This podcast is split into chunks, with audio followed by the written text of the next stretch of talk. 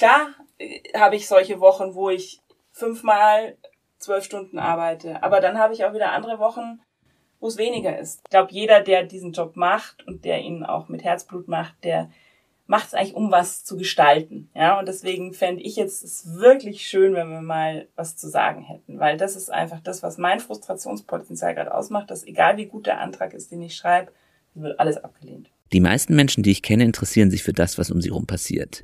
Klimakrise, Ukraine-Krieg, Feminismus.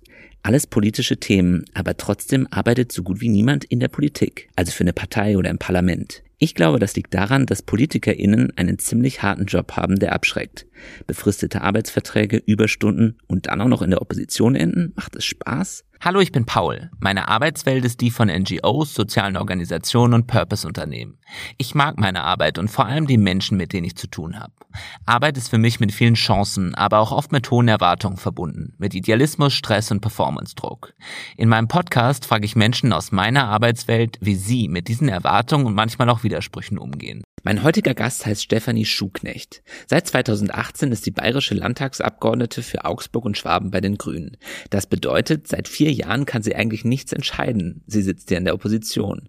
Ich habe Steffi eingeladen, weil sie offizielle Sprecherin ihrer Partei für Startups und die Gründerszene in Bayern ist. Das Thema interessiert mich sehr. Schließlich bin ich ja selbstständig und habe viel mit GründerInnen zu tun. In unserem Gespräch ging es um Frausein in der Politik, um Steffis große Stärke, die Effizienz und wie es ist, von heute auf morgen Chefin zu werden. Als erstes habe ich Steffi gefragt, was sie als Landtagsabgeordnete verdient.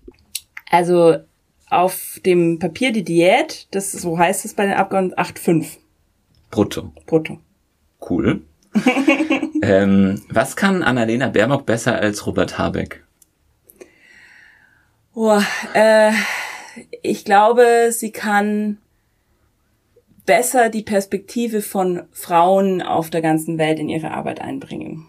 Ab welchem Alter sollte man deiner Meinung nach in Bayern Ministerpräsidentin werden dürfen? Äh, grundsätzlich glaube ich, dass es äh, in jeder ab 18 können sollte. Ähm, das hat die Fähigkeiten, die man braucht, hat nichts mit dem Alter zu tun. Und wählen? Wählen würde ich sagen schon ab 16 ist auch unsere Haltung, weil ich kenne einfach ganz viele junge Leute, die ähm, ja, die sich sehr viel Gedanken machen und äh, schon mit 16 gut wählen könnten. Gibt auch Erwachsene, die überhaupt nicht politisch interessiert sind. Deswegen glaube ich, ist das Alter auch hier kein wirklich guter Gradmesser. Okay. Ähm, wann hast du das letzte Mal ein Startup getroffen? Äh, gestern Abend. Welches? Ganz viele, weil wir eine Abendveranstaltung mit Robert Habeck hatten und da waren ganz viele eingeladen.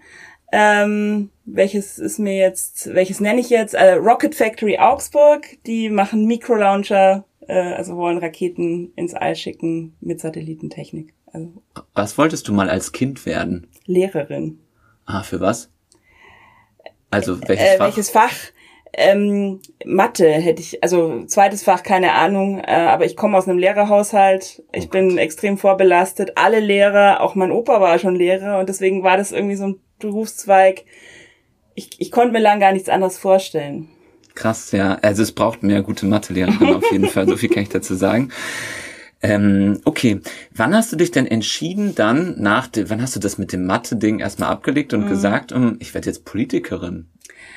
Also das, die Entscheidung, Mathe nicht zu studieren, die ist eigentlich so erst nach dem Abi entstanden. Also ich hatte Mathe, Französisch, LK, auch ein bisschen komische Kombi.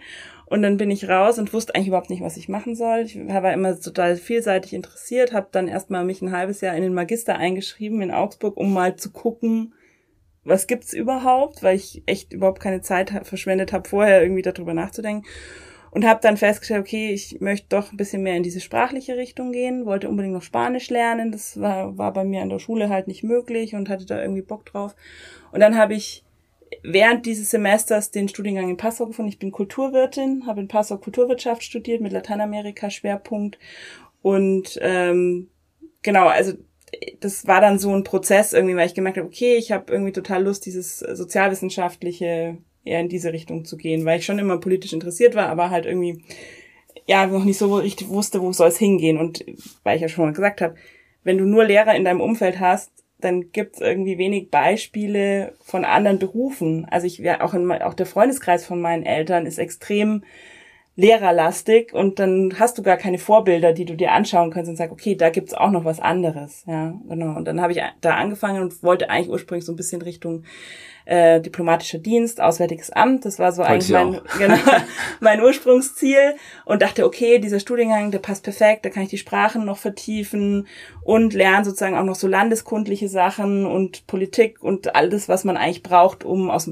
wie ich finde, aus eine gute Diplomatin am Ende zu sein. Genau, aber im Laufe des Studiums hat sich dann eben ja auch rauskristallisiert, habe dann auch Praktika gemacht. Ich war im Auswärtigen Amt in Berlin mal zum Praktikum. Ich war äh, auch ähm, beim Goethe-Institut in La Paz und in Lyon. Also habe schon immer versucht, das auch mir alles mal anzugucken, was man denn konkret dann macht. Und im Laufe der Zeit hat sich einfach immer mehr das Politische so äh, rauskristallisiert. Also ich habe dann äh, Hauptseminare in Politik gemacht und ja, dann als ich wieder, als ich fertig war, dann bin ich irgendwie bei den Grünen, war ich mal bei einem Sommerfest, habe mir das angeschaut, dann hat mir das gefallen. Wie warst du da?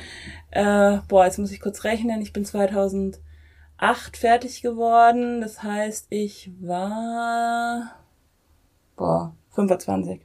25 das erste Mal dann bei den Grünen. Ja, also jetzt gar vorher, nicht so jung eigentlich dann. Nee, vorher, also war es so, dass ich, also ich habe immer Grün gewählt, also für mich war das sozusagen jetzt nicht die Frage.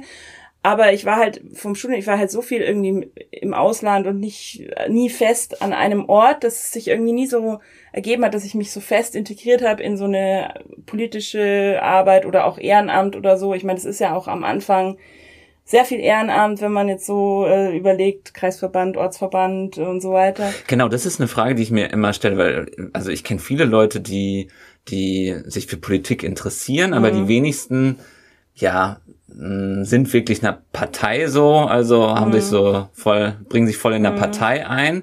Und die allerwenigsten machen jetzt irgendwie so eine politische Laufbahn, mhm. wie du, dass das zum Job wird. Dafür muss man aber erstmal auch wirklich ganz viel Ehrenamt machen, oder? Ja, also ich würde sagen, die Mandate, über die wir jetzt sprechen, also Landtag, Bundestag, die, die kann man als Quereinsteiger, also würde ich sagen, in keiner Partei erreichen, weil um eine, also um eine Hausmacht zu haben, um gewählt zu werden auf diesen Veranstaltungen, die da aufstellen, braucht es einfach, muss man eine gewisse Bekanntheit haben, äh, muss man, und das funktioniert nicht so nach dem Motto, ich komme jetzt mal und die finden mich alle super von Anfang an, sondern da muss man halt ein bisschen Arbeit reinstecken. Aber tatsächlich war es bei mir nicht so, dass ich da Mitglied geworden bin und gesagt habe, boah, also Berufspolitikerin, das ist mein Ziel und da laufe ich jetzt geradlinig drauf zu, sondern es hat sich irgendwie so eins zum anderen ergeben. Also ich war dann Mitglied, dann bin ich relativ schnell in den Vorstand gewählt worden in Augsburg, also vom Stadtverband. Und bei der nächsten Runde war es dann so, dass die Sprecherin, also ist bei uns die Vorsitzende, die hat dann aufgehört und dann hat man halt mich gefragt, hättest du nicht Lust, Sprecherin zu machen? Dann wurde ich das und dann bei der Stadtratsliste war ich dann relativ weit oben, dann bin ich Stadträtin geworden und dann habe ich sozusagen in der Stadtratszeit ähm, angefangen, auch noch ein paar Stunden bei, ne, bei der Abgeordneten vor Ort zu arbeiten, im Büro, habe sozusagen da so ein bisschen versucht, es zu ergänzen, weil das Stadtratsmandat in größeren Städten ist auch schon relativ zeitintensiv. Und da noch sozusagen einen normalen Job zum Nebenher zu machen, ist extra, also finde ich extrem herausfordernd, weil man muss dann immer freigestellt werden. Da braucht man einen sehr verständnisvollen Arbeitgeber, und die Sitzungen sind ja auch immer nachmittags, also in, in, Augsburg zumindest, auch in München weiß ich das, da geht dann um 14.30 Uhr die Sitzung los, bis in die Abendstunden. Also das ist für einen normalen Arbeitgeber einfach extrem kompliziert, so jemanden anzustellen. Und insofern habe ich dann bei der Abgeordneten angefangen, habe da dann Stunden gearbeitet und das hat sich dann eben gut ergänzt, weil dann konnte ich vormittags bei der Abgeordneten arbeiten und habe halt dann nachmittags mein Stadtratsmandat gemacht. Und so kam ich dann als Mitarbeiterin schon in diesen Landtagsding rein, habe alles so mitbekommen aus der Mitarbeiterperspektive. Ja, und dann äh, hat die Abgeordnete gesagt, sie hört jetzt auf. Und dann hat sie wieder eine Tür aufgemacht und dann habe ich halt, äh, habe ich kandidiert und es hat gleich funktioniert. Also ich sag mal, das ist, ich habe natürlich, das ist jetzt sehr verkürzt, ich war auch im Bezirksvorstand und so, also ich habe natürlich schon immer, also es wurde du halt bist immer einen weiten mehr, Weg gegangen schon, gell? Ja, weit, also ich bin jetzt fast 40, jetzt kann man ungefähr rechnen, ich bin 2018 gewählt worden, äh, genau, also ich habe dann schon, sag ich mal, in den, jetzt ich bin jetzt Mitglied seit eben ja 2009, ne, so, ähm, ja, sind schon 13 Jahre jetzt ins Land gegangen und 13, also ich sag mal so knapp neun Jahre habe ich schon hingearbeitet, bevor das Mandat dann wirklich zustande gekommen ist. Ist es anders, als Frau in die Politik zu gehen, als als Mann in die Politik zu gehen? Ja, auf unterschiedlichen Ebenen. Also das eine ist sozusagen, wie es einem dann geht als Abgeordnete und wie das System schon noch sehr männerdominiert ist und auch die Art und Weise, wie man miteinander umgeht, die Art zu reden, die Art in Gruppen sich Raum zu verschaffen, sage ich jetzt mal. Da gibt's ja so Gesprächsstrategien, die kennt jeder ähm, Männer beziehen sich gern auf Männer und auch wenn eine Frau das gleiche auch schon gesagt hat, äh, wird, äh, also stützt man sich eher gegenseitig. Ne? Das sind so Strategien, die man ja, glaube ich, jeder schon mal auch in jedem Job schon erlebt hat, dass das so abläuft. Ne? Und halt auch so die, ja, die, die, die, ja, sexistischen kleinen Sprüche, die man halt so immer mal wieder zu hören kriegt, die die Männer oft ich, also ich unterstelle, sie meinen es gar nicht böse, aber sie sind halt trotzdem unangenehm. So dieses, ja, wenn man dann irgendwie ein Beispiel, war mal im Dirndl da, weil da eine Fassanstich war, dann gibt's halt Sprüche, so könnten sie aber öfter kommen mit so einem anzüglichen Blick und so. Also alles irgendwie jetzt nicht dramatisch, aber so, dass es irgendwie nervt, ja. Und ähm, ja, und wenn ich jetzt überlege, bis man da hinkommt, ich sage jetzt mal, bei den Grünen ist halt Frauenförderung einfach ein ganz wichtiger Bereich. Deswegen würde ich jetzt sagen, bei uns ist es als Frau, hat man alle Möglichkeiten. Ja, man muss sich natürlich trotzdem engagieren, man muss sich durchsetzen, auch gegen andere gute Frauen. Ja, es ist ja jetzt nicht so nach dem Motto, ich komme und da gibt's niemand anderen, sondern äh, wir haben tatsächlich auch einen Konkurrenzkampf unter Frauen.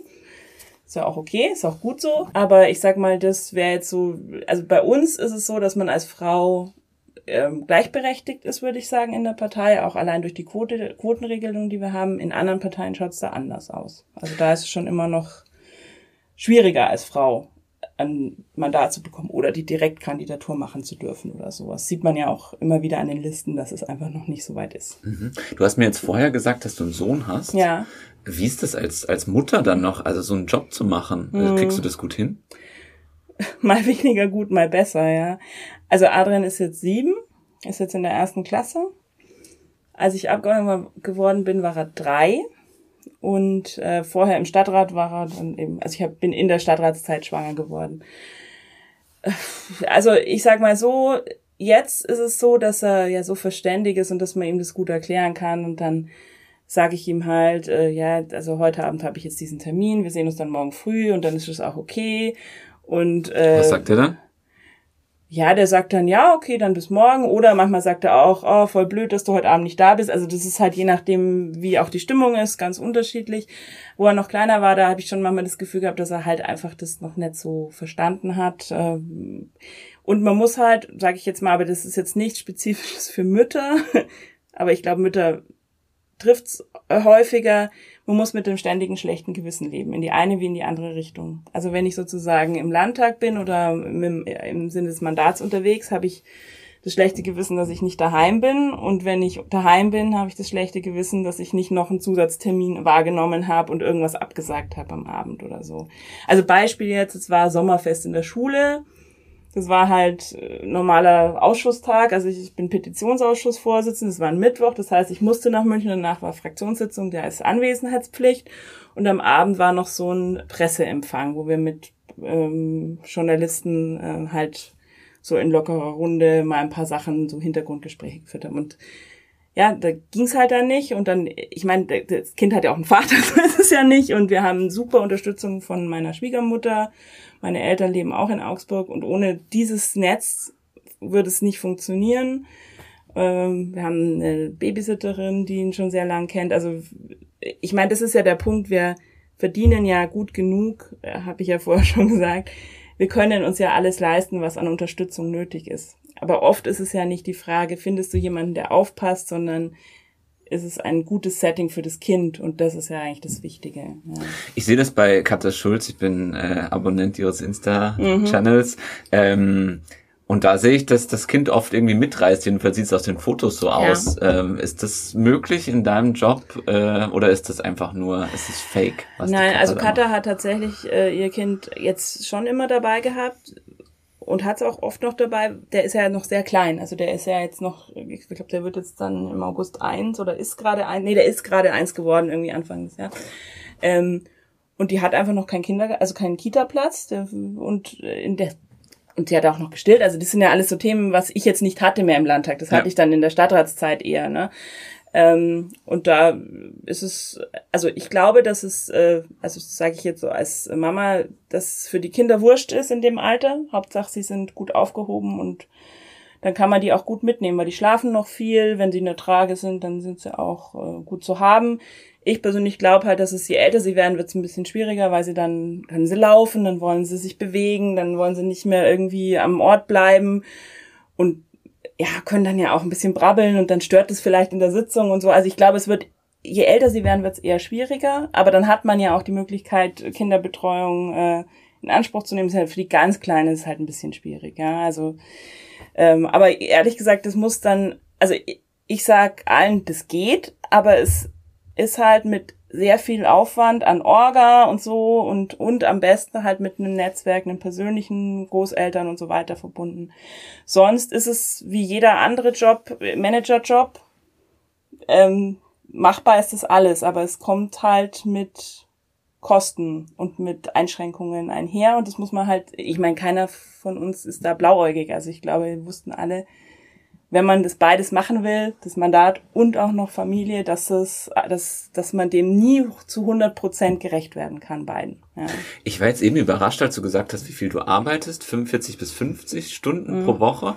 Ich hätte jetzt gedacht, das ist viel mehr. Mhm. Ähm, ist das wirklich, kann man das so abgrenzen dann? Nein, also ich weiß auch nicht, ich will, äh, ich glaube, du wirst sicher Leute finden, die sagen, die denselben Job machen und sagen, sie arbeiten 80 Stunden. Bist du effizienter? Ich glaube, Mütter müssen effizienter sein. Also das ist jetzt so ein bisschen, vielleicht bin ich da jetzt, also natürlich, also ich, ich priorisiere ganz hart, ja, also ohne das wird's nicht gehen. Paul ich, fragt, war drin. ähm, genau, also äh, ich, ich priorisiere hart und ich lege ganz gezielt auf die Zeitfenster, wo ich, wo, wo Kinderbetreuung kein Problem ist.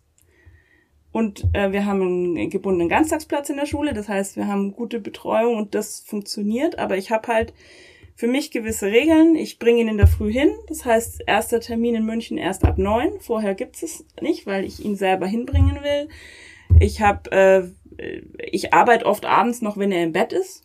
Ich weiß nicht, ob ich das jetzt mit reingerechnet habe. Ich, ich überschlag das nicht, weil eben, weil ich gesagt habe, ich finde, es ist schwierig, das so zu rechnen, weil oft Anfahrtszeiten ja auch irgendwie berechnet, ist es dann Arbeitszeit, ist es keine. Ich persönlich finde, es ist äh, schwierig zu sagen, ja. Und ich versuche halt bei den, an den Wochenenden zum Beispiel einen Tag mir komplett frei zu halten, weil äh, man, man hat einfach viel Parteisachen auch noch und dann ist dann irgendwie Volksfest und da soll es irgendwie auch noch kommen und so und versuche halt am Wochenende Termine zu legen, wo ich mit Kind kommen kann. Also wo ich einfach sage, okay, äh, ich gehe da eigentlich selten zu Sachen, wo ich ganz alleine nur kommen kann. Also jetzt diesen Samstag klappt es zum Beispiel nur nicht. Da ist eine Weltmesse in Augsburg. Ähm, das ist jetzt nett, das, das ist kein Setting, wo Kind jetzt Spaß hat. Ja, deswegen lasse ich, da lasse ich ihn dann zu Hause. Da soll er dann irgendwie mit dem Papa was anderes machen. Ist aber auch nur zweieinhalb Stunden. Ja, aber da gehe ich dann halt hin und dann passt es und dann ist aber halt am Sonntag zum Beispiel nix. Ja, aber äh, klar, im, in Wahlkampfzeiten schaut es wieder anders aus. Also im, im Wahlkampf hast du dann so viel Pflichttermine schon alleine an den Abenden, dass es schwierig ist. Das ist schon immer, ja. Ja, also ich, äh, ich bin selbstständig ja und ähm, merke einfach, wenn mir was wichtig ist, dann ist es natürlich, dann macht es mir Spaß, viel mhm. zu arbeiten mhm. oder mehr zu arbeiten und deshalb also die ersten fünf Jahre meiner Karriere habe ich, oder Karrierelaufbahn habe ich jedenfalls äh, wirklich immer nur die 40 gearbeitet. Mhm. Und jetzt ist es halt schnell dann viel mehr. Und ich mhm. glaube, so als Politikerin, boah, da ist ja so viel und du kannst immer noch dahin gehen, ist wahrscheinlich auch echt die Frage, was definierst du dann als Arbeit? Genau. Ne? Also ich, ich würde jetzt, keine Ahnung, vielleicht rechne ich es auch falsch oder so. Oder keine Ahnung. Ich finde halt, Mach mal halt Zeiterfassung. Halt, ja, genau. Also ich, ich, ich mache eben das nicht und wenn ich dann irgendwie eine Stunde oder anderthalb beim Mittagessen im Landtag sitze, ist das für mich keine Arbeit. Ja. Ich führe da natürlich Gespräche und bespreche auch vielleicht nochmal mit meinem Büroleiter was, aber für mich ist das keine Arbeitszeit. Jetzt mag es sein, dass andere das mit reinrechnen, weil sie sagen, sie gehen irgendwie um acht Uhr in der Früh aus dem Haus und kommen um zehn Uhr abends wieder, dann sind es zwölf Stunden und das rechnen sie mal fünf und dann sind sie schon bei 60 Stunden, ja. Klar äh, habe ich solche Wochen, wo ich fünfmal zwölf Stunden arbeite, aber dann habe ich auch wieder andere Wochen, wo es weniger ist. Deswegen, weil du mich ja, du hast mich ja nach einer Durchschnittsarbeitszeit ja. gefragt und ähm, und wie gesagt, ich glaube, ich bin wahnsinnig effizient. Also das ist vielleicht auch was, was, was ich gut kann. Ich kann sehr schnell mir Sachen durchlesen und das, was sozusagen wesentlich ist, rausziehen. Und vielleicht müssen andere die doppelte Zeit investieren, um sich einzulesen. Kann sein, dass das einfach auch eine Gabe ist, die ich vielleicht habe und deswegen nicht so ja. viel Arbeit reinstecke. Ja, ist praktisch. Wie kann ich mir deinen Arbeitsalltag so grob vorstellen? Wahrscheinlich ist jeder Tag ein bisschen anders, mhm. aber es gibt wahrscheinlich auch Gemeinsamkeiten. Wie strukturiert sich bei dir so ein Arbeitstag? Also ähm, muss man mal unterscheiden. Es gibt die Sitzungswochen und es gibt die sogenannten Infowochen. Ähm, in den Sitzungswochen ist man sehr getrieben durch die Termine, also durch die Sitzungstermine im Landtag. Das heißt, da ist äh, immer die Plenarsitzung und der Ausschuss und dann, also eben mein Petitionsausschuss und dann die vorbereitenden Arbeitskreise für die jeweiligen Sitzungen. Also da gibt's den Arbeitskreis Wirtschaft und Soziales, der sozusagen, wo ich äh, die Sprecherin bin, weil ich ähm, eben Startup- und Gründerszene mache. Und dann gibt's äh, Fraktionssitzungen, dann hab ich, bin ich noch stellvertretende Fraktionsvorsitzende. Das heißt, ich bin dann immer noch im FRAFO, also im, im Fraktionsvorstand. Diese die Sitzungen finden auch noch statt und dann immer noch sozusagen vor der Fraktionssitzung die Vorbesprechung zur Fraktionssitzung, weil ich eben im Vorstand bin. Also das sind sozusagen diese Standardsachen. Dann bin ich äh, diese Medienratssitzung, da ist dann immer auch noch Donnerstagnachmittag meistens ein Ausschuss oder der Medienrat selber, also ebenso wie heute. Ähm, und das heißt da, ich würde jetzt mal sagen, alleine Sitzungszeit 50 Prozent der Zeit ist dann schon mal gebunden durch Sitzungen in den, also in den Sitzungswochen, würde ich jetzt mal sagen. Macht dir das Spaß? Also das, die, das Plenum ähm, macht mir dann Spaß, wenn ich selber eine aktive Rolle habe, also wenn ich reden kann. Leider komme ich nicht so oft dazu, weil ich mit dem Startup-Thema natürlich ein sehr schmales Thema habe und äh, nicht so oft eine Gelegenheit äh, sich ergibt. Und äh, ich sag mal, wenn man dann halt nur drin sitzt, dann ist es halt schon, also dann gibt's manchmal aufregende Debatten, da macht's dann auch Spaß. Also jetzt hatten wir zum Beispiel ähm, eine Regierungserklärung, letzte Sitzung zum Thema Sozialpolitik und da ging's dann heiß her, da hat man nochmal 219a diskutiert und Was ist 219a? Äh, das ist äh, der Paragraph, wo es um Werbung für Schwangerschaftsabbrüche geht. Also Werbung ist äh, eigentlich ein falscher Begriff. Information fände ich viel besser. Also darum, dass äh, ähm, Ärztinnen und Ärzte informieren dürfen auf der Homepage, dass sie diese Eingriffe vornehmen. Und den, der wurde jetzt abgeschafft. Ja. Und äh, da war dann die Sozialministerin hat nochmal gesagt, dass äh, also unmöglich findet, dass die Ampel jetzt diesen gesellschaftlichen Konsens aufkündigt, der doch so super funktioniert hat. genau. Konsens. Äh, ganz mhm. großer Konsens, ja, der, also nein, brauche jetzt nicht weiter ausführen. Aber da, also solche Sachen, das ist dann schon mal ähm, spannend und auch da, also da wird dann auch reingerufen, da ist lebendig. Also wenn man mal in der Sitzung war, man denkt ja so ein bisschen, es ist tröge, aber es, Hast du auch reingerufen? Ja, klar. Was hast du gerufen? Also irgendwie so die 60 äh, kommen wir jetzt zurück in die 60er oder irgendwie sowas, keine Ahnung. Also irgendwie, ähm, ich meine, die Frage ist, als wird ja auch nicht alles aufgeschrieben, also die, das wird ja mitprotokolliert, aber nur die verständlichen Zwischenrufe werden dann auch wortwörtlich protokolliert. Ich glaube nicht, dass es verständlich war, aber ich sitze oft ganz hinten in der Reihe und bis das da vorne ankommt, da ist dann, es geht dann auch unter in in der in den vielen Zwischenrufen, die dann halt solche Sachen auch immer auslösen, ja. Aber ich sag mal so, die die internen Sitzungen, da würde ich schon sagen, dass das äh, das, das gehört halt dazu. Ich meine, das ist ja der parlamentarische Betrieb funktioniert ja so, dass man ja, wir schreiben Anträge, wir machen Gesetzesentwürfe und die müssen ja also intern besprochen werden, verbessert werden, man diskutiert dann bestimmte Aspekte und das ist einfach, das, das ist das Handwerkszeug, das wir brauchen, um arbeiten zu können. Ja. Deswegen ist es jetzt nicht so sehr die Frage, ist es Spaß, sondern das gehört einfach dazu. Ja. Und das ist mal mal ein bisschen langweilig und mal aber auch sehr spannend. Also wie halt, glaube ich, in jedem Job. Also ja. dass man mal besser, mal schlechter ist, ja. Wir sind immer noch in deinem Arbeitsalltag. Das ist jetzt so ein bisschen grob die Sitzungswoche, ja, genau. wir haben einen Einblick gekriegt. Wie ist es, wenn nicht Sitzungswoche genau. ist? Genau, da bin ich tatsächlich dann sehr frei in der Gestaltung. Das ist sozusagen auch das Schöne nochmal an dem Abgeordneten-Dasein, dass man ja keinen unmittelbaren Chef hat, keine Chefin. Du bist quasi selbstständig. Ich bin quasi selbstständig mit einem, krass, mit einem krassen Sicherheitsnetz. Also das ist sozusagen Super. die Kombination von beiden Welten so ein bisschen. Fünf Jahresvertrag, ist ja auch nicht schlecht. genau, aber dann ist halt auch, äh, also nach fünf Jahren kann es auch zu Ende sein. Ne? Das ist natürlich sozusagen ein bisschen der andere Aspekt, aber gut, das gehört auch dazu. Ähm, genau, also da bin ich total frei. Äh, also jetzt zum Beispiel in den, im letzten Monat habe ich eben ähm, eine Startup-Tour geplant, sprich Fahrt durch ganz Bayern und ich versuche halt möglichst viele Startups zu besuchen, viele Gründerzentren zu sehen. Und speziell so ein bisschen mit dem Augenmerk ähm, Gründen in äh, außerhalb von München, also jenseits der Metropole cool. nenne ich es jetzt ja, mal, ja. weil ich äh, bin natürlich total begeistert, wie dies, das, das Ökosystem in München ist und das ist toll und hier gibt's eigentlich für jeden eine Anlaufstelle. Aber es gibt ja auch total viele Gründerinnen und Gründer, die super Ideen haben außerhalb von München. Und äh, ich glaube, es täte München jetzt auch nicht gut, wenn alle nach München ziehen, weil weil wir wissen, weil wir wissen Mieten und äh, Mieten für Gewerbeimmobilien und also all die Probleme, die das mit sich bringt. Ja, deswegen habe ich eben geschaut, dass ich so im, im ländlichen Raum auch viel unterwegs war ähm, in den verschiedenen digitalen Gründerzentren, die der Freistaat Bayern hat. Also Beispiel jetzt in Passau war ich jetzt letztens nochmal oder in Ansbach im Media Lab. Die machen sozusagen speziell, ähm, unterstützen die Medien-Startups. In Ansbach ähm, ist jetzt auch, also jetzt nicht klassisch ländlich, das ist schon eine Stadt, aber halt, äh, ich gucke halt, dass man so ein bisschen äh, auch rauskommt. Und so klassisch, also richtig im ländlichen Raum, ähm, da war ich jetzt zum Beispiel bei ähm, Vollgurt heißen die, äh, in Hilling, mhm. Niederbayern. Super. äh, und Vollgurt macht äh, Hafermilchprodukte. Aha. Bio und zertifiziert aus Bayern. Genau. Mhm.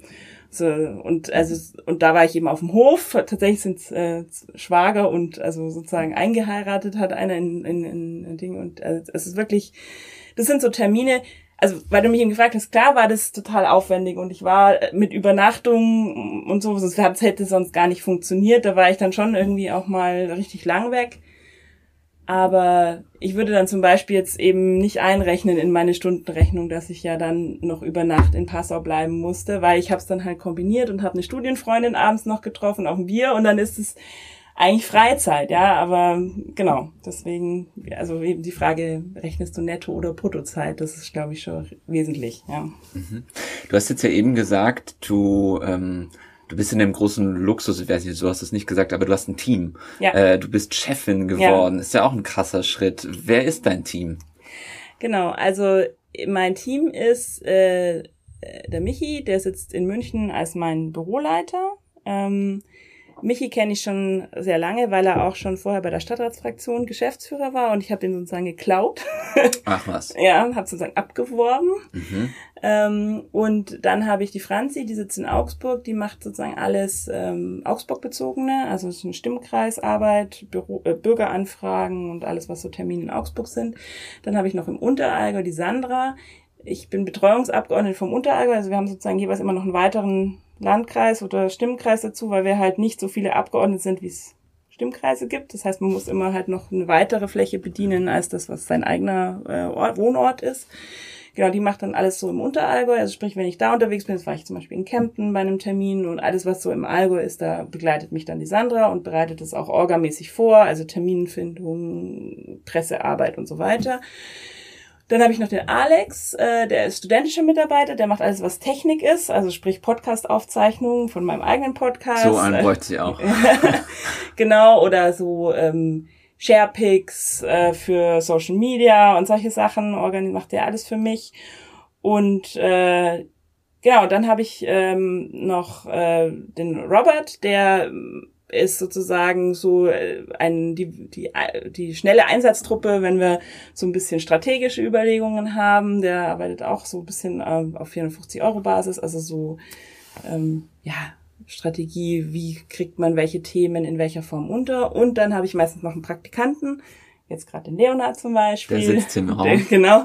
Ähm, genau, die und äh, da kommt es halt auch immer sehr drauf an, aus welcher Ecke die kommen. Also Leonard hat jetzt ein bisschen vor Vorbildung und Vorgeschichte im Bereich Journalismus. Das heißt, äh, der darf jetzt sehr viel Texte für mich schreiben für Homepage und so weiter und, äh, und da einfach begleiten. Andere haben zum Beispiel eher mehr Bock, äh, keine Ahnung, Social Media zu machen, weil sie da sagen, das ist ihre Passion. Das ist echt super, perfekt. Ja. perfekt. Mhm äh, darfst dir mal ein paar Reels überlegen, so ungefähr. Also je nachdem, wie die Leute halt auch so äh, von ihrem, von ihren Wünschen sind, versuche ich sie halt so einzusetzen, wie es ihnen Spaß macht und wie es natürlich uns als Büro was bringt. Genau. Also sprich, das sind so die, das sind so, ist das Team und ähm, weil du sagst, ja, ich bin Chefin geworden, tatsächlich ist das auch was, was, worauf ähm, ich nicht, also ich war zwar vorbereitet, dass ich Abgeordnete war, weil das war mit dem Stimmkreis, den ich hatte und ich hatte Listenplatz eins, war relativ sicher, aber diese neue Rolle, auf die ist, glaube ich, keiner von uns so richtig gut vorbereitet, weil die wenigsten hatten schon mal, also klar gibt's auch welche, die schon mal unter, die Unternehmer sind und dieses können, aber tatsächlich ist viel Learning by Doing, Mitarbeiterinnen-Gespräche, auch so, wenn mal irgendwas nicht so läuft, wie bringe ich die Kritik an, ja. dass sie angenommen wird, dass sie nicht verletzend ist, ähm, die, diese ganzen Themen ja, dann auch so Sachen wie Gehaltsverhandlungen. Also das ist ja alles was, was wir nicht lernen, sondern das, da wirst du neigeschmissen und sagst so, herzlichen Glückwunsch, sind Abgeordnete, hier haben Sie 130.000 Euro für Personal. Verteilen man, Sie mal, ja. Kann man dafür verhandeln überhaupt? Also äh, es tatsächlich kann ich ähm, also es gibt einen Rahmen, also sage ich mal so ein bisschen angelehnt an TVL, ja, also man weiß ungefähr in welchem Rahmen es sich bewegt, aber ähm, es gibt Abgeordnetenbüros, da gibt es einen Mitarbeiter, der hat sozusagen das Maximale, was in dem Rahmen ist, und dann gibt es noch eine Sekretärin, die hat irgendwie zehn Stunden oder so. Und es gibt andere Büros, da ist es sehr gleichmäßig verteilt. Da sind dann vier Mitarbeiter, die halt kleinere Stundenkontingente alle auf der auf einer ähnlichen Ebene haben. Ähm, also ja, man kann da schon verhandeln. Dann sind so Themen wie Weihnachtsgeld, äh, Urlaubstage, also lauter so Sachen. Das ist tatsächlich schon was, wo dann, wo man dann halt immer mit jedem Einzelnen spricht. Genau. Und jeder hat ja auch so ein bisschen eigene Wünsche. Also ich, ich habe niemanden, der Vollzeit arbeitet bei mir.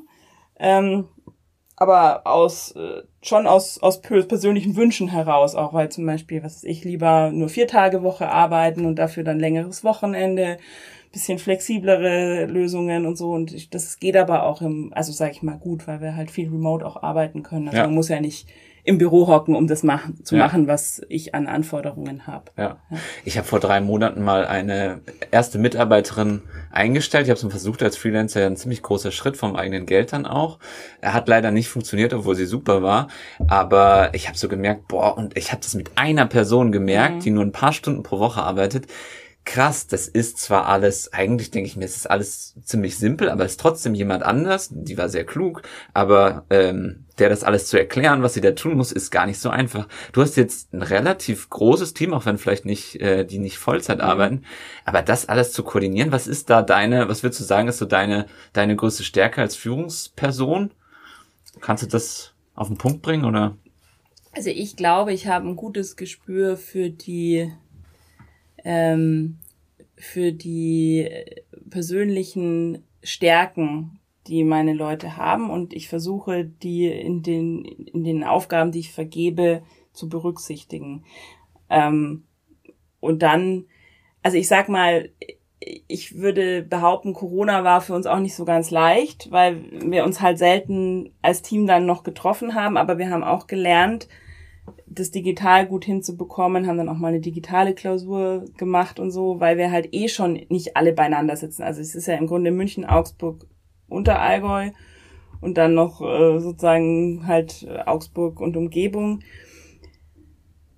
Also äh, ja, also ich würde sagen, ich, ich, ich weiß um die Stärken und, und kann die gut äh, berücksichtigen. Das ist vielleicht meine Stärke, ja. Super, das ist eine wichtige Stärke. Ähm, Steffi, wir sitzen jetzt hier im Impact Hub München äh, in so einer kleinen Kabine, schauen quasi raus und sehen hier so ein paar äh, ja, Unternehmerinnen und Unternehmer vor sich hin, arbeiten viele Leute, die hier rumwuseln. Warst du schon mal hier? Ja, ich war schon mal da vor, vor gut zwei Jahren, ähm, also vor Corona. und äh, damals äh, ging es vor allem darum, ja, äh, wie der Impact Hub funktioniert, ob er ob, ob das, fun das Geschäftsmodell funktioniert, ob äh, es vielleicht andere Standorte in Bayern sinnvollerweise noch geben sollte. Also das waren so die Themen, weil wir, mein Ansatz ist ja immer, ähm, habe ich ja vorher schon so ein bisschen angetextet, äh, auch eine gute Gründer, also gute Unterstützung in ganz Bayern hinzubekommen und eben, wie gesagt, München hat wahnsinnig viel, also den Impact Hub, dann gibt's den CoLab, dann gibt, also es gibt einfach im Grunde für jedes Thema hast du irgendwie ein Gründerzentrum des Parks passt, das Werk 1 macht super Arbeit, ne? Also das ist einfach so vielfältig, was hier da ist. Und eben das, was hier schon ist und gut funktioniert, eben ähm, so hoch zu skalieren, dass es in ganz Bayern funktioniert. Das war damals so ein bisschen der Ansatz, ja. Und es war natürlich noch äh, viel weniger Fläche ausgebaut. Also damals war noch der hintere Teil ziemlich Baustelle, jetzt ist das ja alles auch fertig. Es hat natürlich jetzt ist schon super geworden. Genau, also es hat sich schon einiges getan seit dem letzten Mal hier. Hier sitzen ja, so das Alleinstellungsmerkmal hier ist ja dass hier viele Sozialunternehmen sitzen. Letztlich mhm. sitzen hier auch äh, Leute, die, weiß ich nicht, sozial ist immer so eine Frage. Mhm. Viele machen was mhm. Soziales. Mhm. Ähm, aber ja, das motiviert hier, glaube ich, die meisten, die hier sitzen, dieser soziale Aspekt. Ähm, das Geld steht auch im Vordergrund, aber vielleicht nicht ganz so sehr wie bei anderen Startups. Wie erlebst du das? Ähm, ist, gibt's da in Bayern viel zu dem Thema, jetzt so Social Business auch? Also in Bayern gibt's total viele Social Entrepreneurs, die da was machen wollen und es gibt auch ein gutes Netzwerk, äh, Send e.V. zum Beispiel. Das, wo ich finde, dass noch Luft nach oben ist, ist eben in der Förderkulisse für Social Entrepreneurship. Und da äh, versuche ich auch schon die ganze Zeit so ein bisschen im parlamentarischen äh, Betrieb da so ein bisschen Schub reinzubringen. Ähm, Freiwähler und CSU hatten ja so einen Satz in ihrem Koalitionsvertrag stehen, da steht drin, Sozialunternehmen soll stärken gefördert werden. Und dann habe ich halt immer so alle halbe Jahr mal nachgefragt, wie schaut's denn aus? Habt ihr schon ein Konzept? Wie soll das denn ablaufen? Und, ähm, und jetzt schaut es so aus, als ist es beim Sozialministerium angesiedelt. Ist auch interessant. Ne? Die Frage, ist es ein Wirtschaftsthema? Ist es ein Sozialthema? Das ist ja auch keine so mhm. einfache Frage. Jetzt, also ist beim Sozialministerium und da schaut es jetzt so aus, dass sie tatsächlich so ein ähm, Social Impact Hub nochmal von staatlich, also von Freistaatsseite anfördern wie das konkret ausgestaltet ist, konnte ich noch nicht rausfinden. Da bin ich sozusagen noch dran. Ähm, sie haben mal noch sehr vage geantwortet mhm, auf meine letzte mhm. Anfrage. Genau, aber ich, ähm, ich bleib da auf jeden Fall dran und ich glaube, es ist eben sehr wichtig. Gut, es gibt jetzt den Impact Hub hier, da passiert, also das ist schon was da, aber das, die, es gibt halt kein konkretes Förderprogramm. Also, sage ich mal. Und die Antworten, die ich bekomme, ist dann immer, ja, da kann sich ja, jeder kann sich ja auf die bestehenden Förderprogramme bewerben. Die Was es schon gibt's gibt. denn da? Was gibt's denn da? Ja, es gibt zum Beispiel äh, Startzuschuss. Das ist äh, einer von, von den äh, Landesprogrammen, die so ein bisschen wie Exist, aber von der Landesseite sind. Da ist aber halt der, die Vorgabe, es muss ein digitales Geschäftsmodell sein und nicht jedes Social Business hat auch ein digitales äh, Geschäftsmodell. Ja, also es macht jetzt auch keinen Sinn, dass du jetzt einfach nur noch eine App dazu programmierst, damit halt irgendwas Digitales dabei ist. Machen zwar einige, aber es ist natürlich ja. eigentlich sinnfrei. Ähm, und die, also die Antworten beziehen ja, die sollen sich halt bewerben und wenn sie ein skalierbares Modell haben, dann können sie sich ja fördern lassen. Sag ich, aber das ist ja immanent, dass Social Business eben nicht so skalierbar sind und dass die eben einen anderen Mehrwert liefern als jetzt rein äh, Wachstum und äh, irgendwie dann äh, ein Exit irgendwann mal machen zu können. Ja, das heißt, die die Denkweise, die muss äh, irgendwie sich verändern. Und da war eben so unser mein Ansatz zu sagen, es müssen sich die die Kriterien auch müssen sich ändern. Also dass eben Nachhaltigkeit, dass eben äh, Social Impact irgendwie messbar gemacht wird und dann eben eingeht in die Bewertung von Geschäftsmodellen und das dann eben, weil wir haben kein Geldproblem. Also Bayern gibt, hat ein gutes Fördersystem, das muss man auch ganz klar so sagen, aber die, die, der Zugang dazu ist halt nur für bestimmte Sparten möglich und da sind Social Entrepreneurs einfach noch äh, nicht so berücksichtigt. Was würdest du einem Sozialunternehmen empfehlen? Also ich kenne ganz viele, die einfach Kohle ist bei allen das Thema, mhm. die suchen Förderung. Was würdest du empfehlen? Wie geht man vor, wenn man da, wenn man nach Förderung sucht? Also ich würde auf jeden Fall eben das Social Entrepreneurship Netzwerk ähm, anzapfen. Im Idealfall Mitglied werden natürlich auch, aber muss jetzt auch nicht sein. Dann gibt's die SEA, also die Social Entrepreneurship Akademie, wo es eben auch viele Beratungsmöglichkeiten, Workshops und, und Schulungen und so gibt. Also da würde ich auf jeden Fall als erstes mal hingehen. Und dann, ähm, ja, muss man halt schauen. Also wie gesagt, es gibt leider noch kein flächendeckendes Förderprogramm. Es wird wohl vom Bund was vorbereitet auch zu dem Thema. Also jetzt eben auch in, in dem neuen Setting äh, mit den Grünen äh, in der Bundesregierung. Das ist in der in Arbeit aber noch nicht fertig. Also da werden gerade noch, äh, also man hat jetzt erstmal diese Startup-Strategie äh, erarbeitet und veröffentlicht und dieses Social Entrepreneurship-Teil ist sozusagen ein ja, Unterprogramm und da sind sie noch am überlegen, wie sie das aufgleisen wollen. Sprich, da gibt's jetzt leider noch nichts, um es kurz zu machen. Und von bayerischer Ebene würde ich einfach gucken, die Frage ist, was brauchen sie? Und also, wenn es jetzt um Räume geht und so, ich glaube, da gibt's äh, schon Möglichkeiten inzwischen. Wirklich Finanzierung im eigentlichen Sinne ist echt kompliziert. Und da gibt's natürlich ein paar Stiftungen, die in Frage kommen äh, die anfördern. Viel äh, zu wenige, ne? Die meisten ja. gehen auf Gemeinnützigkeit, hm. das ist dann NGO ja, quasi ja, und Äh, Social Businesses fallen bei ganz vielen Sachen raus, was ich genau. oft irgendwie unverständlich finde, weil dann wünschen die Stiftung hm. sich auf den fällt mir mein Stift runter, wünschen sich die Stiftung ja oft trotzdem dann ein Geschäftsmodell, damit es hm. auch nachhaltiger wird und die sich irgendwann hm. selbst tragen. Ähm, und das ist irgendwie auch so eine Schieflage, habe ich manchmal das Gefühl. Hm. Aber es gibt ein paar, ja. Ja. ja. Ja, und also das ist das eine. Und dann, also wie gesagt, Ziel wäre, also ein, ein, ein Baustein, der, der leider noch nicht so weit ist, ist eben, es gibt so sogenannte nachrichtenlose Konten bei Banken. Das heißt, wenn jemand stirbt und keinen Nachfolger einsetzt und auch keine, nichts geregelt hat sozusagen in irgendeinem Testament, dann fällt dieses, nach zehn Jahren fällt dann das, was auf dem Konto liegt, an die Bank zurück. Also sprich, die werden das, die buchen das einfach dann auf sich rüber. Und in anderen Ländern ist es schon so, dass man mit diesem Geld, das da eben auf nachrichtenlosen Konten liegt, dass das dann in eine, ein Stiftungsmodell geht, woraus man dann wieder einen Social Impact Fonds ähm, finanziert. Also das wäre zum Beispiel so eine Idee, dass man sagt, das Geld, das da eh ungenutzt liegt, so versucht man in gesellschaftliche Innovationen zu münzen. Genau. Wenn wir als äh, Startups, als Social Startups Druck machen wollen, politisch Druck machen wollen, an wen wenden wir uns dann am besten? Markus Söder direkt oder? Also jetzt für Bayern. Mhm. Ähm, also ich, ich weiß jetzt nicht, ob Markus Söder da der, der, der geeignete Ansprechpartner ist ich, da kann man sicher einen Brief hinschreiben und dann kriegt man sicher auch eine Antwort, aber die wird nicht von ihm persönlich kommen. Also ist jetzt gar kein Vorwurf, weil ich glaube, der kriegt so viel Post, äh, das kann er gar nicht alles selber machen. Ich würde mal versuchen, äh, über das, äh, über das Sozialministerium zu gehen, weil das ist jetzt, sage ich mal, das zuständige Ministerium, da einfach nochmal ähm, sich hinzuwenden.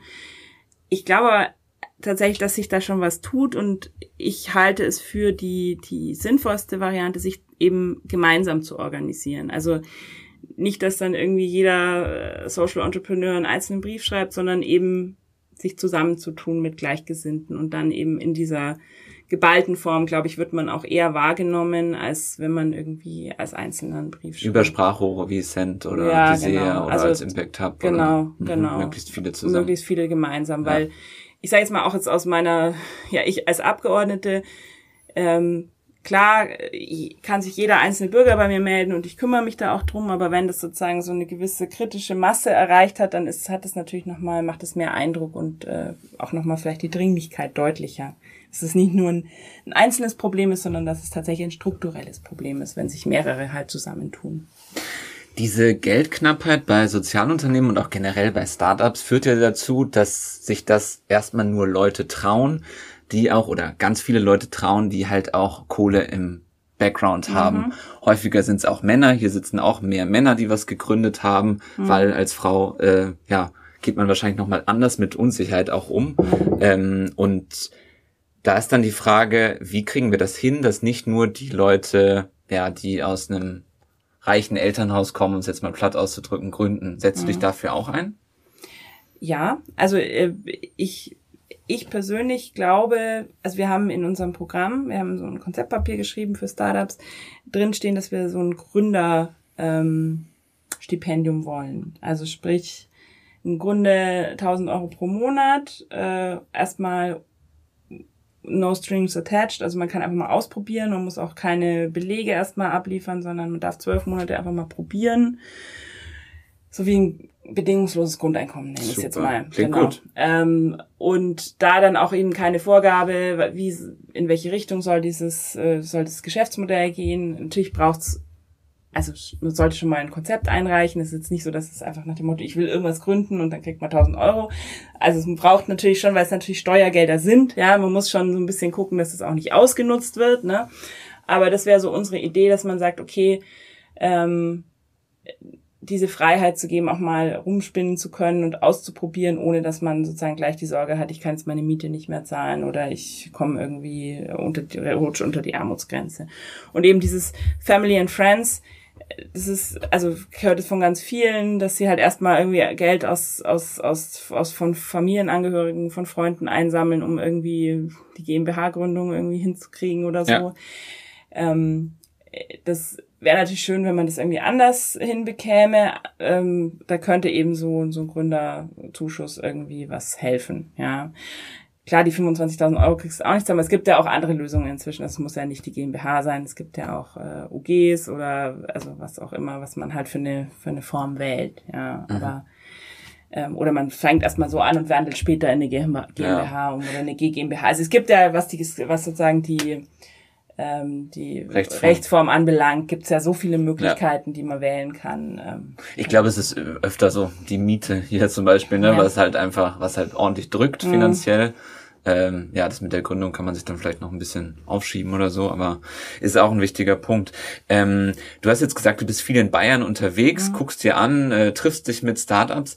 In welchen Bereichen wird denn gerade so am meisten gegründet? Also jetzt auch abgesehen von Sozialunternehmen, was würdest du da sagen? Ist das ganz viel digital dann oder? Mhm.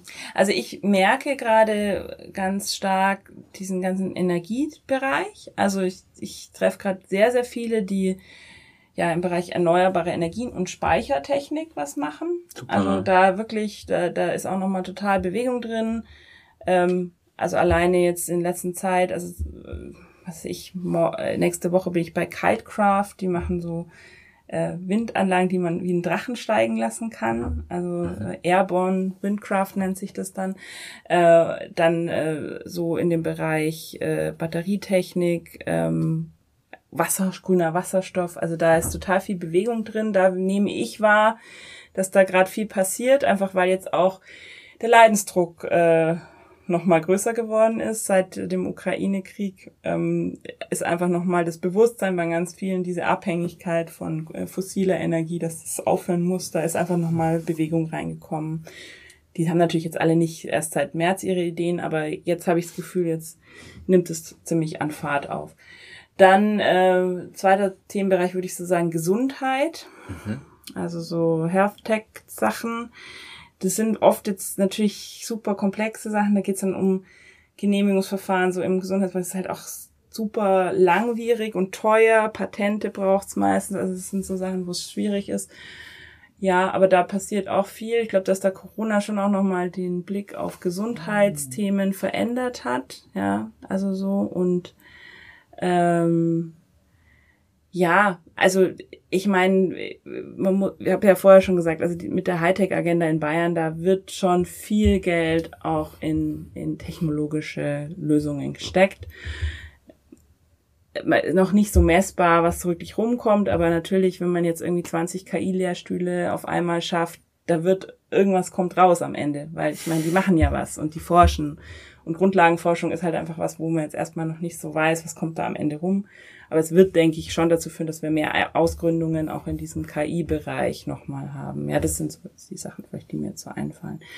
Aber grundsätzlich ist es sehr vielfältig und das ist auch ein bisschen das, was ich versuche zu zeigen, dass es halt eine vielfältige Landschaft ist und dass es nicht nur das Hightech-Zeug gibt, sondern dass es eben auch ganz viel gesellschaftliche Innovationen eben gibt, die auch Unterstützung brauchen, die gerade in der Zeit, wo ja irgendwie auch so ein bisschen der gesellschaftliche Zusammenhalt so ein bisschen in Gefahr gerät, also Inflationsangst, all das, was so auch da ist, dass man da einfach auch da investieren muss, weil das eben dann auch wirklich einen Mehrwert für die Gesellschaft bringt, der jetzt nicht so messbar ist vielleicht. Ja, ja. Sozialunternehmen ist jetzt irgendwie seit, keine Ahnung, 15 Jahren so, dass das das coole Ding, so, das wollen alle machen. Ich stelle mir trotzdem manchmal die Frage, muss man gesellschaftliche Probleme eigentlich wirklich unternehmerisch lösen oder ist es nicht einfach was, was der Staat übernehmen sollte?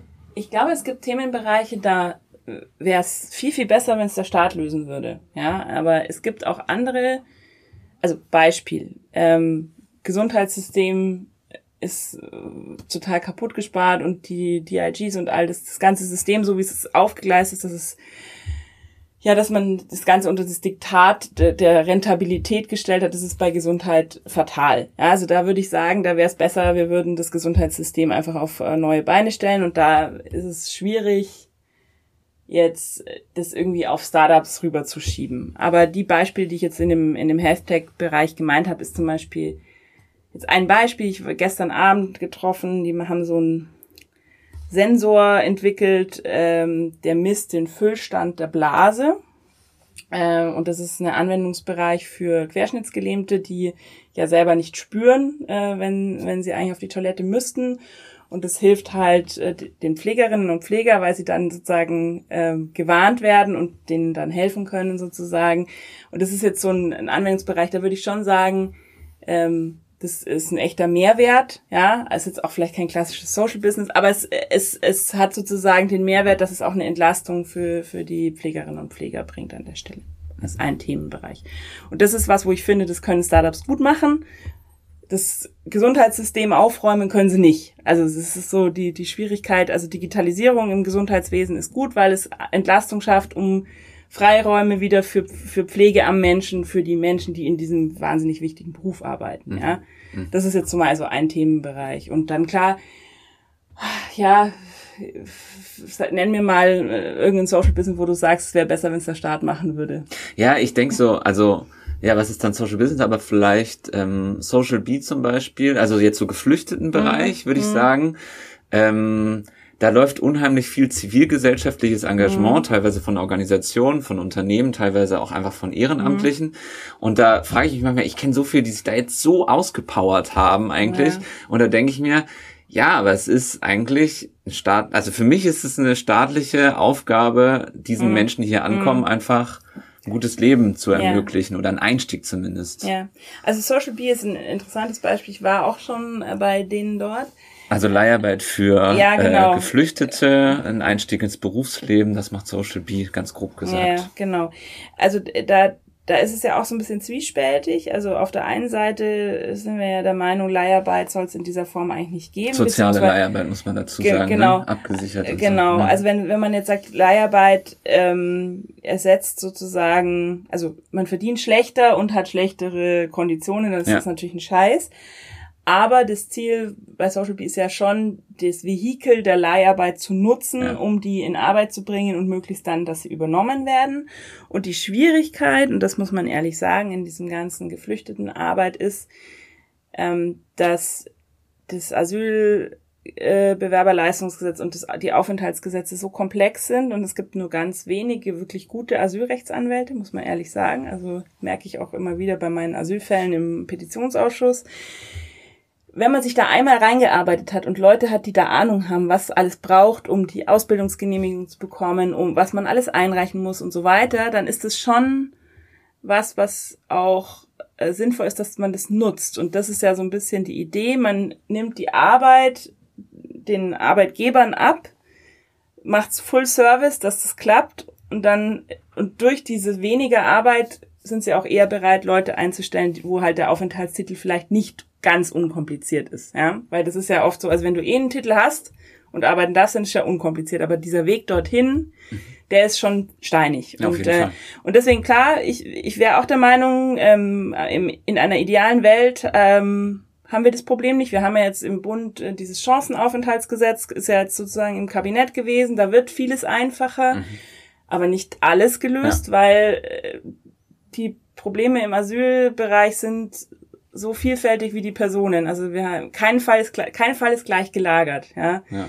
Und deswegen ist es so schwierig. Und das, der Staat sollte Deutschkurse bereitstellen, der sollte möglichst die Leute arbeiten lassen, wenn sie arbeiten können, ja. Also das sind so so Themen. Aber die Frage, kann man das entbürokratisieren und so, da da kann halt so ein Social Business dann doch einen Mehrwert liefern, weil die ganzen ehrenamtlichen Helferkreise, die haben nicht die Kapazitäten. Und es macht auch keinen Sinn, dass sich jeder einzelne Helferkreis wieder in die Untiefen des, der Arbeitserlaubnisse für Asylbewerberinnen einarbeitet. Ja, das ist dann auch, da, die sollen lieber sich um, um, um Integration auf so einer persönlichen Ebene kümmern, dass die Freunde finden, dass sie mal eingeladen werden zum Grillen, keine Ahnung, solche Sachen. Das ist, da ist, dass diese ehrenamtliche Arbeit viel wertvoller investiert, als den fünften Behördengang mitzumachen, ja.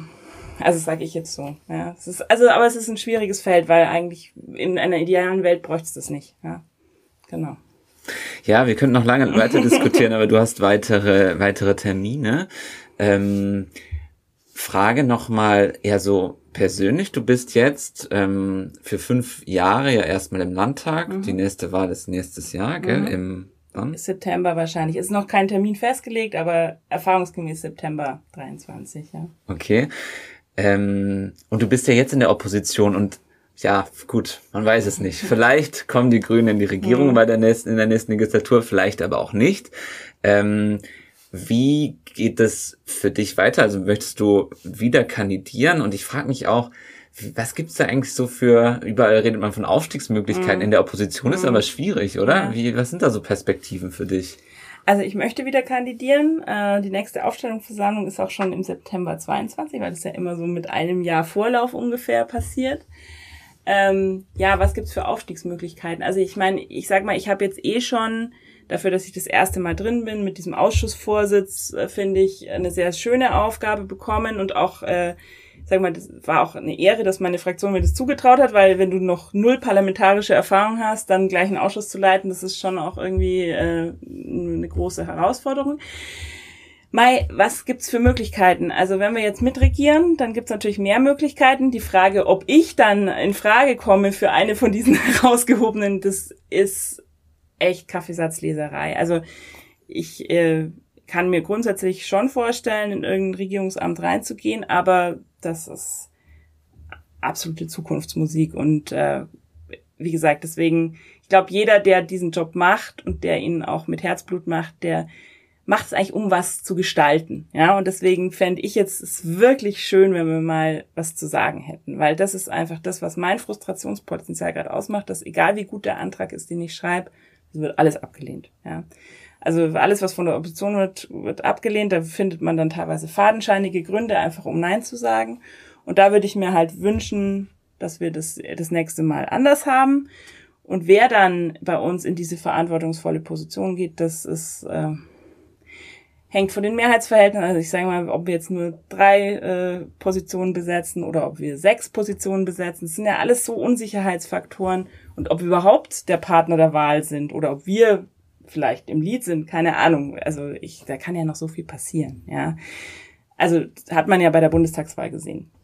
Kann in kürzester Zeit von Himmelhoch jauchzen zu ganz schlechten Werten und dann pendelt sich irgendwie wieder in der Mitte ein. Also das ist einfach sehr unsicher. Und an sich ist natürlich dieser Job als Ab Abgeordnete einer, der für sich steht. Also man hat eigentlich schon die Höhen der, des, der Karriere erreicht, sage ich jetzt mal. Und dann gibt's natürlich in der Fraktion noch Aufgaben, so wie ich jetzt als stellvertretende Fraktionsvorsitzende.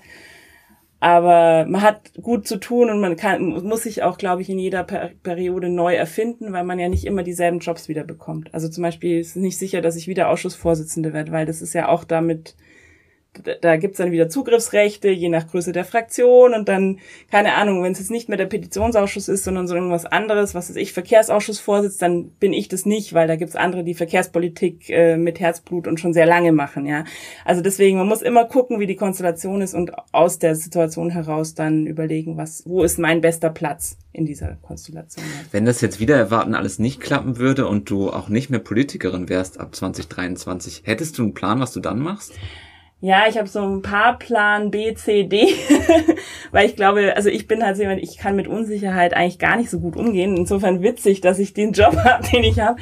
Ähm, also ich, ich habe mir immer überlegt, ähm, tatsächlich vielleicht doch nochmal zurückzukommen auf meinen ganz Ursprungsplan, nämlich Lehrerin zu werden.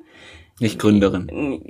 Auch, das ist äh, der, die Alternative. Also äh, Lehrerin wäre sozusagen so die Variante, Ähm, ich äh, gehe nochmal in Quereinstieg. Es gibt da immer so Quereinstiegsprogramme äh, und schaue irgendwie, dass ich, ich, ich fände da ähm, tatsächlich Mittelschule super spannend, weil ich einfach sehe, da kann man richtig was verändern, wenn man ein guter Lehrer ist. Da habe ich das Gefühl, da macht es einen riesen Unterschied. Aber das ist sozusagen was, das kann ich eigentlich nur machen, wenn ich dieses Mal nicht reinkomme, weil dann bin ich noch unter, also bin ich gerade so 40. Ich glaube, da macht es noch Sinn, nochmal diese, diese krasse Um, also Lebensweg-Umgestaltung zu machen. Alternativ habe ich auch immer mit, also eine Gründungsidee schon gespielt. Ich bin jetzt noch nicht so weit, sage ich mal, dass ich schon ein konkretes Projekt habe, aber ich habe natürlich viele Leute getroffen. Ich habe so ein paar Ideen, wo ich mir denken könnte, es könnte funktionieren, aber das wäre dann was, was ich halt wenn ich raus bin, mit, Ru mit Ruhe und so ein bisschen mir überlegen würde. Können Sie nicht verraten. Äh, doch, ich, also ich kann schon mal, äh, ich habe zum Beispiel ein, ein Themenfeld, wo ich finde, dass äh, extrem Handlungsbedarf ist, ist in dem Bereich Nachfolge, also Unternehmensnachfolge. Ähm, und äh, wenn man da schaut, wie die Portale aktuell, die es gibt, ausschauen, die sind super bescheuert, nicht zugänglich, äh, Design furchtbar. Und es gibt ja so viel Matching-Portale für andere Dinge, also was ist ich, Azubis mit Unternehmen und was weiß ich. Und ich könnte mir vorstellen, so, eine, so ein Portal Unternehmen sucht Nachfolger. Nachfolgetinder. Genau, sowas in der, ich wische rüber. Naja, also so ein bisschen halt was, wo man auch Videos zeigt, wo man, also, äh, aber das äh, wirklich nur so, weil das jetzt so ein Themenbereich ist, wo ich das Gefühl habe, da ist irgendwie da liegt's im Argen. Ja, wir haben ja so viele Unternehmen, ich, ich habe irgendwo meine Zahl gelesen, also sechsstellig mindestens an Unternehmen, die jetzt äh, übergeben werden müssten und man findet eigentlich keinen Nachfolger dafür. Und eigentlich ist ja eine Nachfolge auch so eine Art wie Neugründung von einem Unternehmen. Also wenn jetzt ein neu, komplett neues Team übernimmt, dann ist es ja eigentlich ein neues Unternehmen. Dann ist es ja nicht mehr dasselbe wie vorher. Dann ist vielleicht das Geschäftsmodell noch ähnlich, aber nicht mehr dasselbe Unternehmen. Genau, das ist so eine Idee. Und äh, Mai, ich habe natürlich auch viele Kontakte geknüpft. Äh, Politikberatung oder so ist natürlich auch immer noch eine Option. Aber es ist halt schon schwierig, wenn man einmal so selbstständig gearbeitet hat, nochmal in ein angestelltes Verhältnis zurückzugehen. Ehrlich gesagt, ich weiß nicht, ob das funktionieren würde, weil man lässt sich dann auch ungern was sagen, je länger man das so macht. Ne? Also es ist echt schwierig. Aber Kann ich verstehen, kann ich mir gut vorstellen. Steffi, vielen Dank, dass du dir die Zeit genommen hast für das Gespräch. Ja, danke für deine Zeit. Das war's mal wieder mit Paul fragt. Weitere Infos zur Folge findet ihr in den Show Notes und auf meiner Website paulkuhlmann.de. Ich freue mich über Feedback und Gastvorschläge bei Instagram. Danke fürs Zuhören. Macht's gut.